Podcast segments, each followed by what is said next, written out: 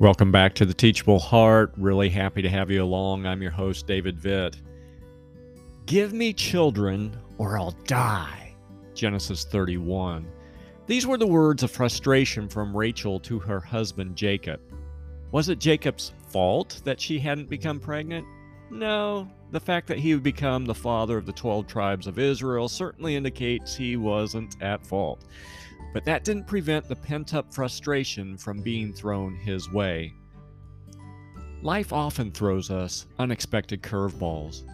Our plans don't always play out as we hoped, and frustration is a normal reaction. But because we frequently hesitate to admit we're frustrated with life in general, or the way God has allowed things to happen, we often take aim at those nearest to us and that frequently mm. means the spouse. Of course, I've never done this, but I hear it's common. so while Rebecca's frustration was probably displaced upon Jacob, at least her frustration is understandable. But with the word grenade having been lobbed into his lap, Jacob then had to decide how to respond. And sadly, Jacob did what many of us also frequently do. I'll be quoting uh, Genesis 30, verse 2. Jacob became angry with her and said, Am I in the place of God who has kept you from having children?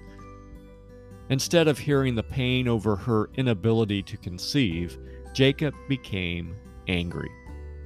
And in an effort to establish his innocence in the situation, he even pulled God into his defense. And just like that, in an instant, the issue had shifted from the sorrow of childlessness to an attack on one another. Again, can you relate? As I read this couple's exchange, I thought back to a similar scenario between Jacob's parents, Isaac and Rebekah. Like Jacob and Rachel, Isaac and Rebekah had also struggled to conceive. But instead of turning against one another, Scripture tells us that, quote, Isaac prayed to the Lord on behalf of his wife because she was childless. That's Genesis 25 21. The Lord heard his prayers and Rebekah conceived. But Scripture never records Jacob praying on behalf of Rachel. Instead, Rachel and Jacob fought then took matters into their own hands, deciding Jacob should have children through Rachel's maid instead. What a mess.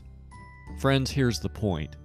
When frustration in life comes up, and it will, attack the problem and not one another. Take the problem and one another to God in prayer, then faithfully do as He instructs. Give it a try and until next time, keep the heart teachable.